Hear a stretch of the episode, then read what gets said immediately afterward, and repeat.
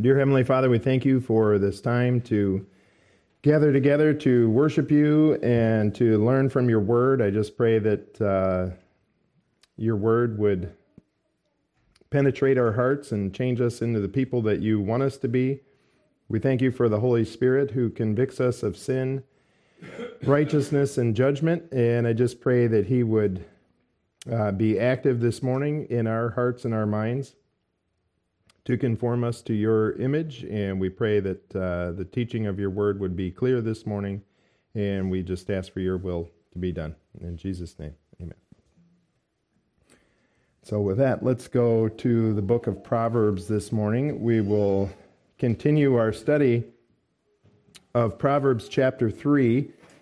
If you'll remember, it's been, it's been a few weeks since we were there, but uh, we are in the midst of this wonderful portion of God's Word that is, I refer to it as the most practical portion of the most practical book of the Bible for us in our, our daily living. Proverbs chapter 3, if you'll remember, uh, can be divided into 10 kind of 10 sections that are very helpful to us in our walk with the Lord. And so this morning, if we have time to make it through both of them, we'll, we already introduced the idea of, of giving and these kinds of things that, that is discussed in Proverbs 3 9 and 10. And we'll, so we'll kind of finish that up. And then this idea of getting disciplined, kind of living, uh, living in life in light of the fact that, that circumstances are not always good. and that sometimes we need to be disciplined as believers in both forms of the word. We need to be corrected in what we are doing, and we also need to have a, a disciplined outlook on life. Uh, so, how to live for the Lord 10 keys for contentment. We've seen this idea of internalizing God's word, that this is something that, that God's word needs to become a part of, of who we are. And this is, this is an active thing that we do. God just doesn't uh, give his word to us by osmosis, that it just kind of floats through the air like yeast or something and comes into us. We have to actively participate in this process uh, to to make it happen. And we need to trust in the Lord. Of course, without faith, it is impossible to please the Lord. And so, trusting in Him is is there's a reason I think why it's right up there at the top or in the beginning of these keys to contentment. God's word is number one, and trusting in His word uh, is a necessity. And what goes right along with trusting in the Lord is having no confidence in yourself. Those two are really hand hand in glove. We have to understand who we are as created human beings in relation to who God is as our creator. And when we properly understand that, we don't have a lot of confidence in our own in our own thinking in our own flesh.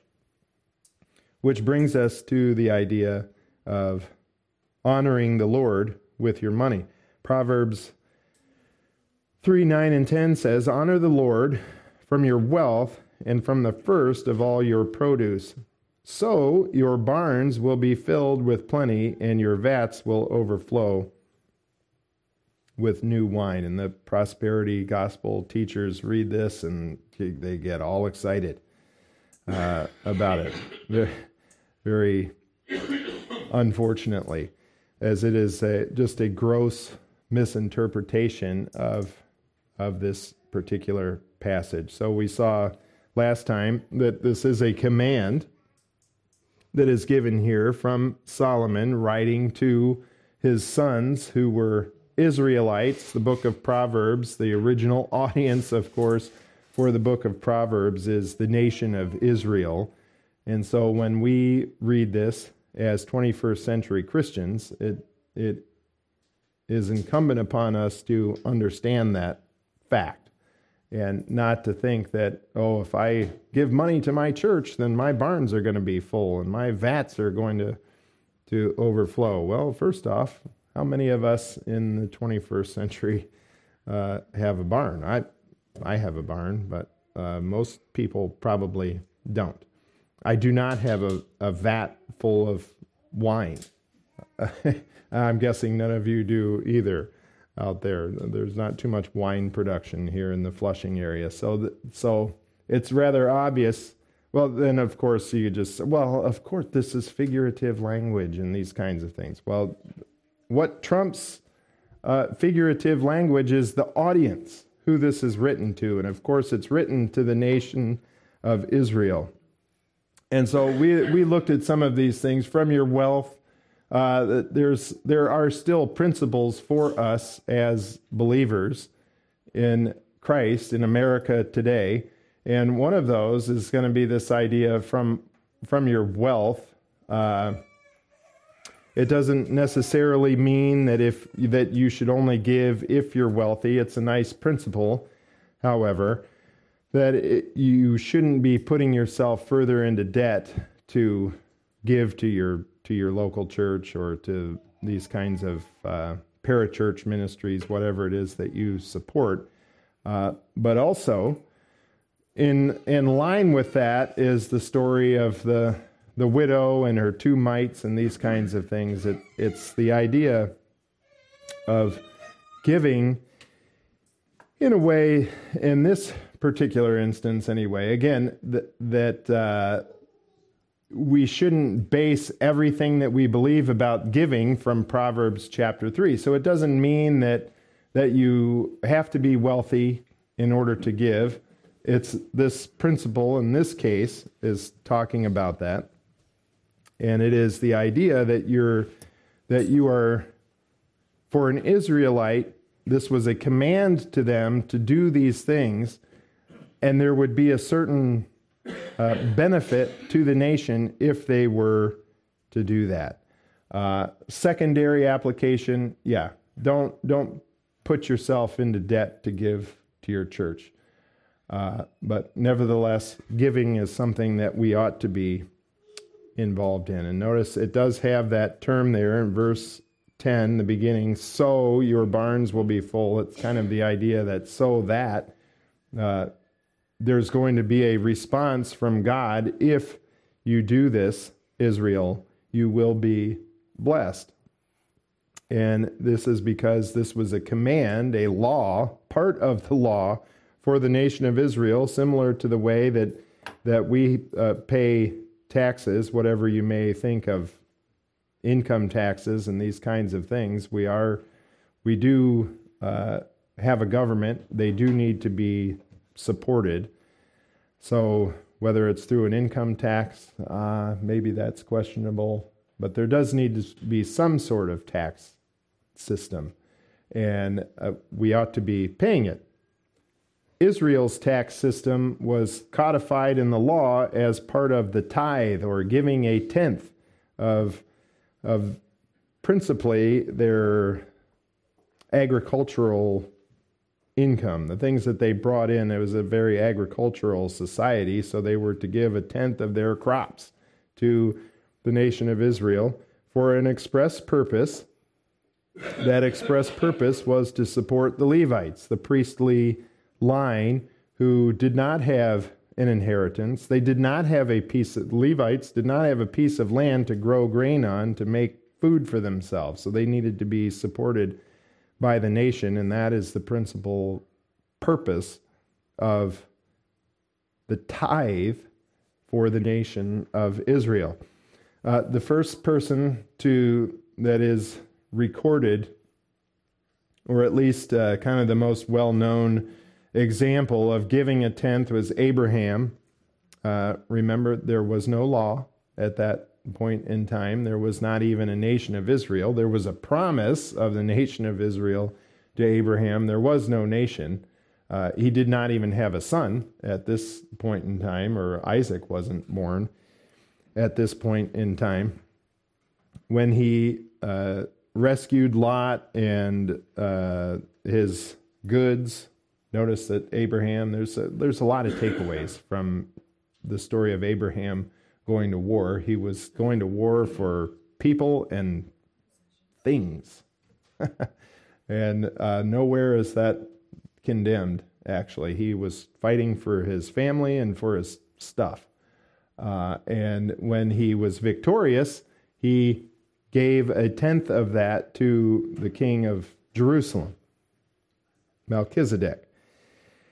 And so that was a one time offering that he gave. He wasn't commanded from then on to give a tenth of everything that he gets in his uh, weekly direct deposit paycheck to Melchizedek. This is a one time uh, thing that Abraham did.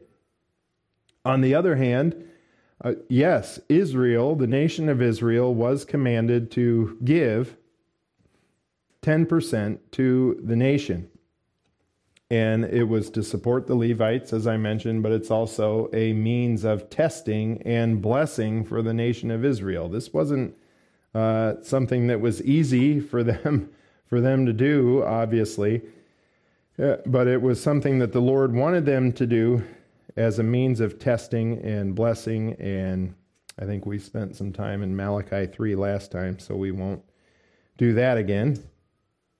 Uh, let's see here. Moving right along.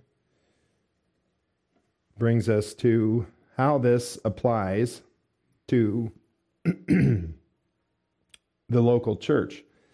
And so, as kind of a secondary, again, secondary application of this particular passage, uh, we can take away some things about how, what the Lord wants in terms of giving. And first of all, uh, giving primarily ought to be in support of your local church. Now, please do not take this as me standing up here begging for your money and these kinds of things. Uh, as I'm sure you all know, I do not get uh, a penny, let alone wealth, from this from the operation of this church. So it, it I, you know, I'm not uh, asking for your. Well, we're past the end of your donation, uh, so that I can go out and buy a new car. I don't take any money from the church or any anything like that.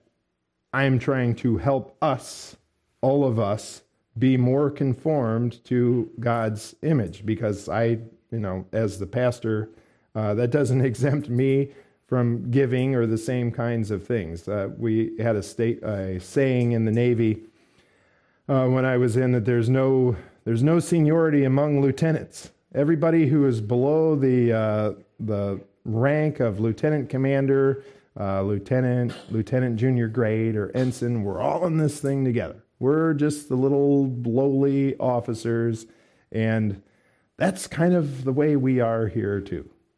I have this position as the pastor, but there's no seniority among believers in Christ, uh, in spite of what uh, some denominations will have you to believe, uh, and even some evangelical churches, or Suzanne and I, we have our Sunday night or Saturday night entertainment watching some of these uh, individuals who are pastors of famous churches, and he he referred to his wife as the first first lady, wasn't it? The first, yeah, his whole family. They were the first family. I mean, you you ought to do this. It's it really is. If you have the right attitude about it, it's kind of fun to watch this stuff and just it's so cringe. Uh, really bad. Yeah, we're we're not the first family. we're we're all believers in Christ, and I just happen to have this uh, position of being the teacher in the church. That doesn't make me any higher up. So all that to say, I I give too. This is this is me talking to myself as much as I am talking to you. And according to the New Testament, we ought to be supporting the local church because the local church is ground zero for God in what he is doing in this world today. So we ought to be uh, giving to our local church. It, it is God's main instrument. I wrote down here in the notes God's main instrument of progress for His Word and the gospel in this age. It comes from here. And so when we see uh, para church ministries having kind of more of an impact in the world, that's not a sign that that's what we ought to be doing. That's a sign that the local church isn't doing what it's supposed to be doing. Uh, and so, if you're you find yourself as a member of a local church or somebody who attends a local church and you appreciate what they're doing, you you ought to be supporting that.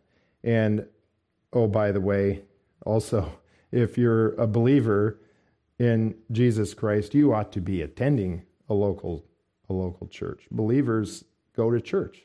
We were talking about that at dinner last night. Somebody came up in the discussion and, oh, they're a Christian. Oh, where do they go to church? And it, it's just kind of, it should be, at any rate, your first question about a person that you find out as a believer. Oh, where do you go to church? Because that's what Christians do. We go to church. I love our online ministry and the things that we do there. We put a, a whole lot of time money and effort into that, but it isn't church. It isn't this. Uh, it is a resource, but it isn't church, and that's probably one of one of, if not the worst, result for the church in general of the pandemic is that people don't come to church anymore. It was already on the decline, and now, I mean, that was just an enormous hit because as we learned in uh, the book of Ephesians, when we were studying that, that the the the the building is being built together. Each one of us are the blocks of the the building of the church, and we come together.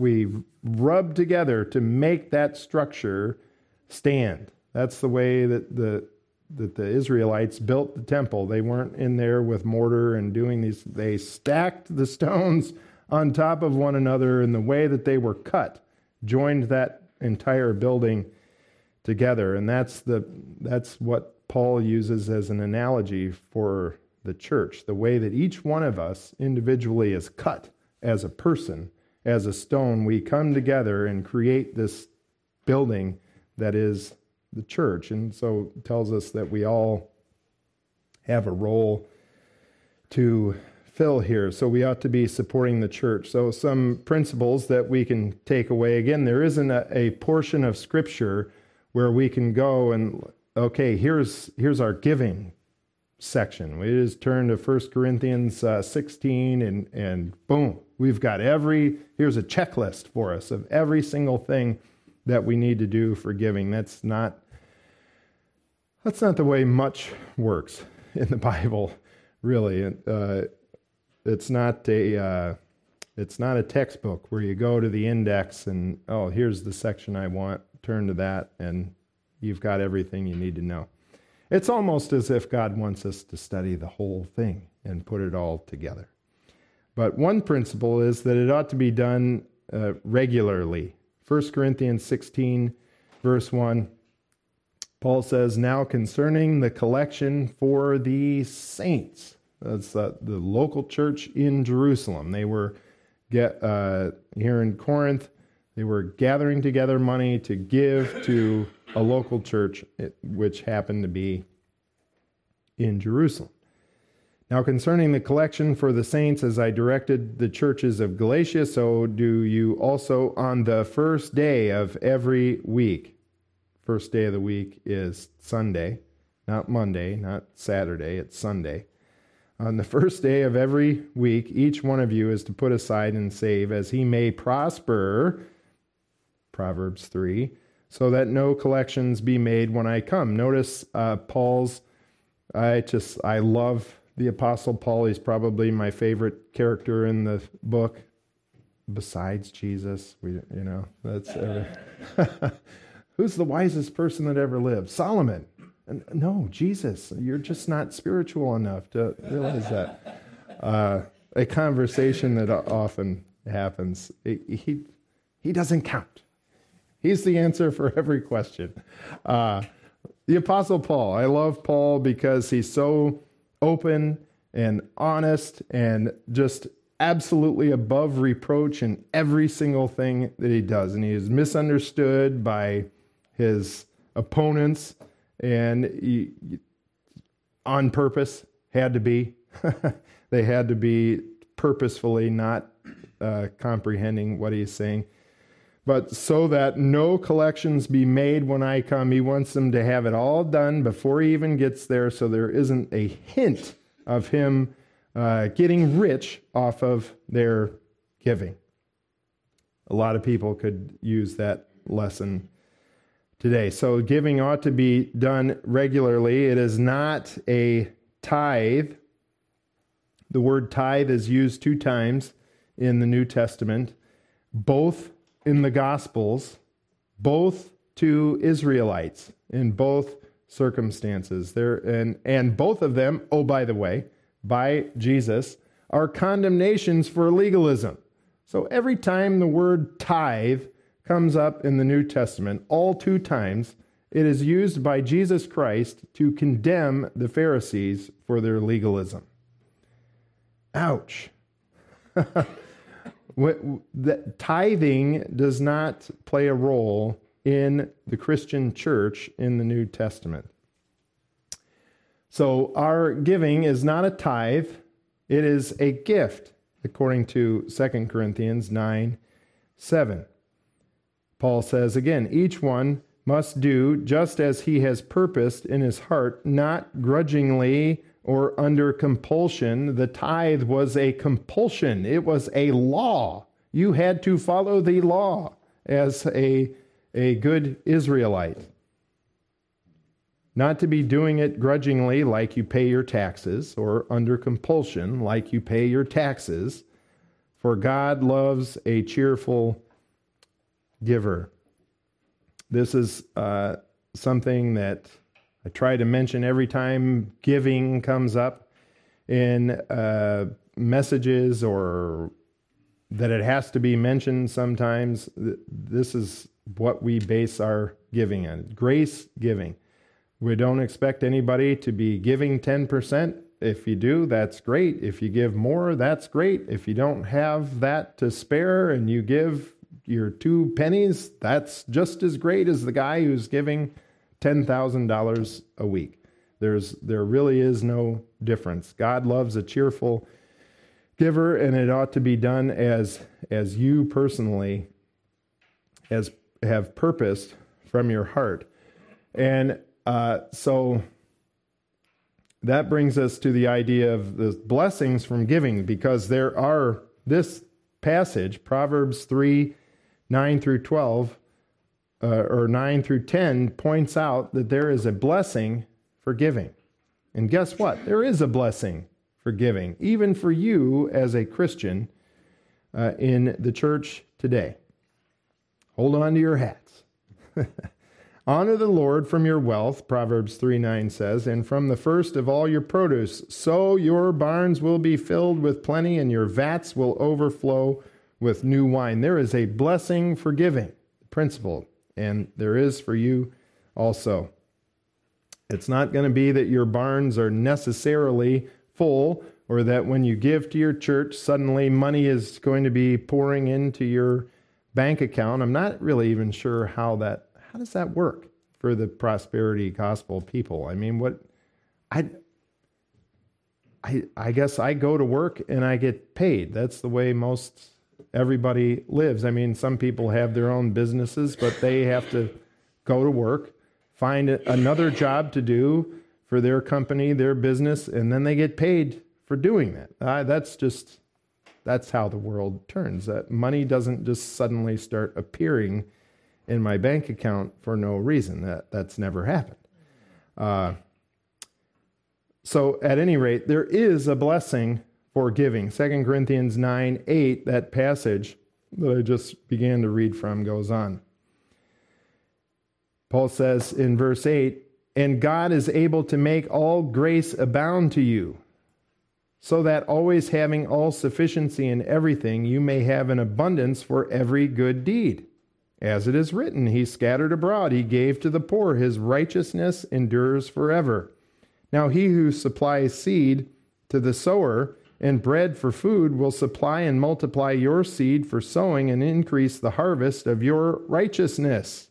Notice that part of it. He's not this is figurative language. He's not talking about, oh, you give your seeds to the church, you're going to get more, and then you'll have more to eat. And no.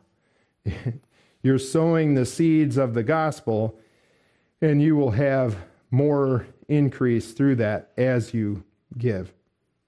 You will be enriched in everything for all liberality, which through us is producing thanksgiving to God. For the ministry of this service is not only fully supplying the needs of the saints, but it is also overflowing through many thanksgivings to God because of the proof given by this ministry. They will glorify God for your obedience to your confession of the gospel of Christ and for the liberality of your contribution to them and to all, while they also, by your prayer on your behalf, yearn for you because of the surpassing grace of God in you. Thanks be to God for his indescribable gift. So, all that is to say that Paul is telling them if they are uh, liberal in their giving to the saints in Jerusalem, they are going to be happy. They are going to praise God. They are going to, in turn, be thankful to God for you and pray for you, and that's going to be the blessing for you. And so, yes, there is a blessing for giving. It doesn't necessarily mean an increase in your bank account, but it does mean that they're, that uh, the recipients of your giving are going to be thankful for you, pray for you, and this cycle of God's grace being poured out uh, continues. And so we ought to be honoring the Lord with our money as it teaches, as is the concept of Proverbs 3 uh, 9 through 10, which brings us to growing in the struggle. So we uh, give our money to the Lord, and we need to uh, get disciplined as well. Uh, notice what it says in Proverbs 3:11, "My son, do not reject the discipline of the Lord or loathe his reproof." For whom the Lord loves, he reproves, even as a father corrects the son in whom he delights. Have you ever noticed that life isn't always uh, easy and just a, a bed of roses? In fact, sometimes it seems like a struggle. I personally have. And the fact of the matter is that this world that we live in is tainted by sin. Even the, the very creation itself is tainted by sin, and that causes life on this planet to be difficult at times. Paul says in Romans 8 that even the creation itself is actually uh, struggling and longing for the Lord to come and correct this situation in which we are, which we find ourselves.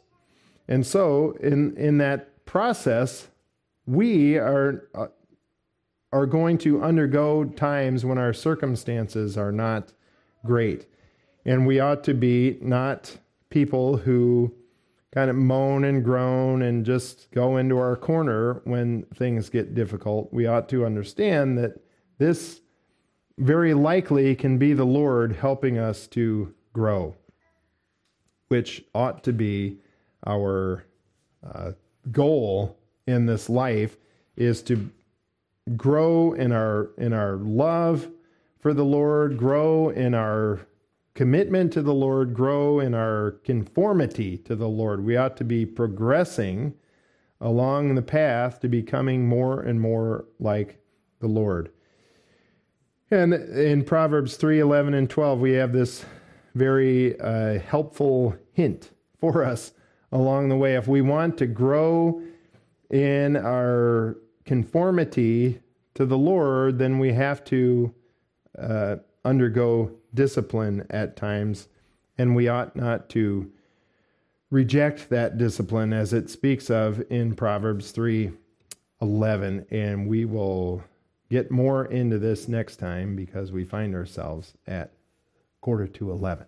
So we're just going to stop there and I'll save a couple more minutes for my voice as well. So let's go to the Lord in prayer this morning. Dear Heavenly Father, we thank you for the book of Proverbs. I thank you for the incredible things that we find here from a, a book written 3,000 years ago that is still so perfectly relevant to us in the 21st century. I thank you for the incredible uh, material blessings that we live with here in America today. Uh, it's not as great as it was even just a few years ago. Things have gotten more difficult, but the fact of the matter is that the overwhelming majority of us live a more comfortable life than kings did 3,000 years ago when Solomon was alive. Uh, we have heat in our homes and food to eat and uh, uh, a roof over our heads and all of these kinds of things. And we just thank you for that. I thank you for the generosity of these people for our church. And I just pray that you would bless them and uh, keep them close to you, and help them to know how much it is appreciated. And we just pray for uh, for us to be faithful to you and to your word. And we pray for your will to be done. In Jesus' name, amen.